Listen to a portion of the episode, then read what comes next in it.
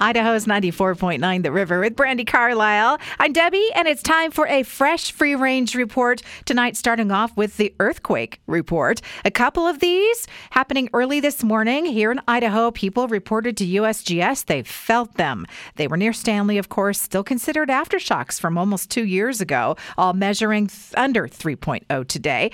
Neo Anime Oasis will be taking place Friday, Saturday, and Sunday, kicking off June 24th here in Boise at the Grove Hotel and the Idaho Central Arena. Now, tickets go on sale March 29th. Thank you to Jeremy for posting that information on Facebook. There will be a limit of 1,300 tickets available. Bob Dylan is releasing a new book later this year, The Philosophy of Modern Song, called a masterclass on the art and craft of songwriting, featuring over 60 essays on songs by other artists, not Bob Dylan, and he analyzes things like what he calls the trap of easy rhymes.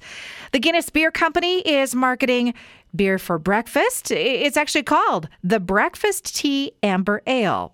New Oreo cookies coming next month. These are mocha caramel latte flavor. That sounds good. And how about some pizza-flavored ice cream? It's coming to Walmart near you this Monday. A new Muppet Show series for Disney Plus, The Muppets Mayhem, all about Electric Mayhem. And that is the name of the band that Animal the drummer plays with, and they're going to go on road trips. The TikTok trend of the moment is fabric softener is BS, both the liquid stuff and the dryer softener sheets. Well, I got to tell you, I quit using both of those years ago for laundry, but I still use them for other purposes. The liquid stuff, you can remove stickers and gooey residue from like pinball machines that I'm renovating, and I use the dryer sheets to calm down static on my clothes and my hair.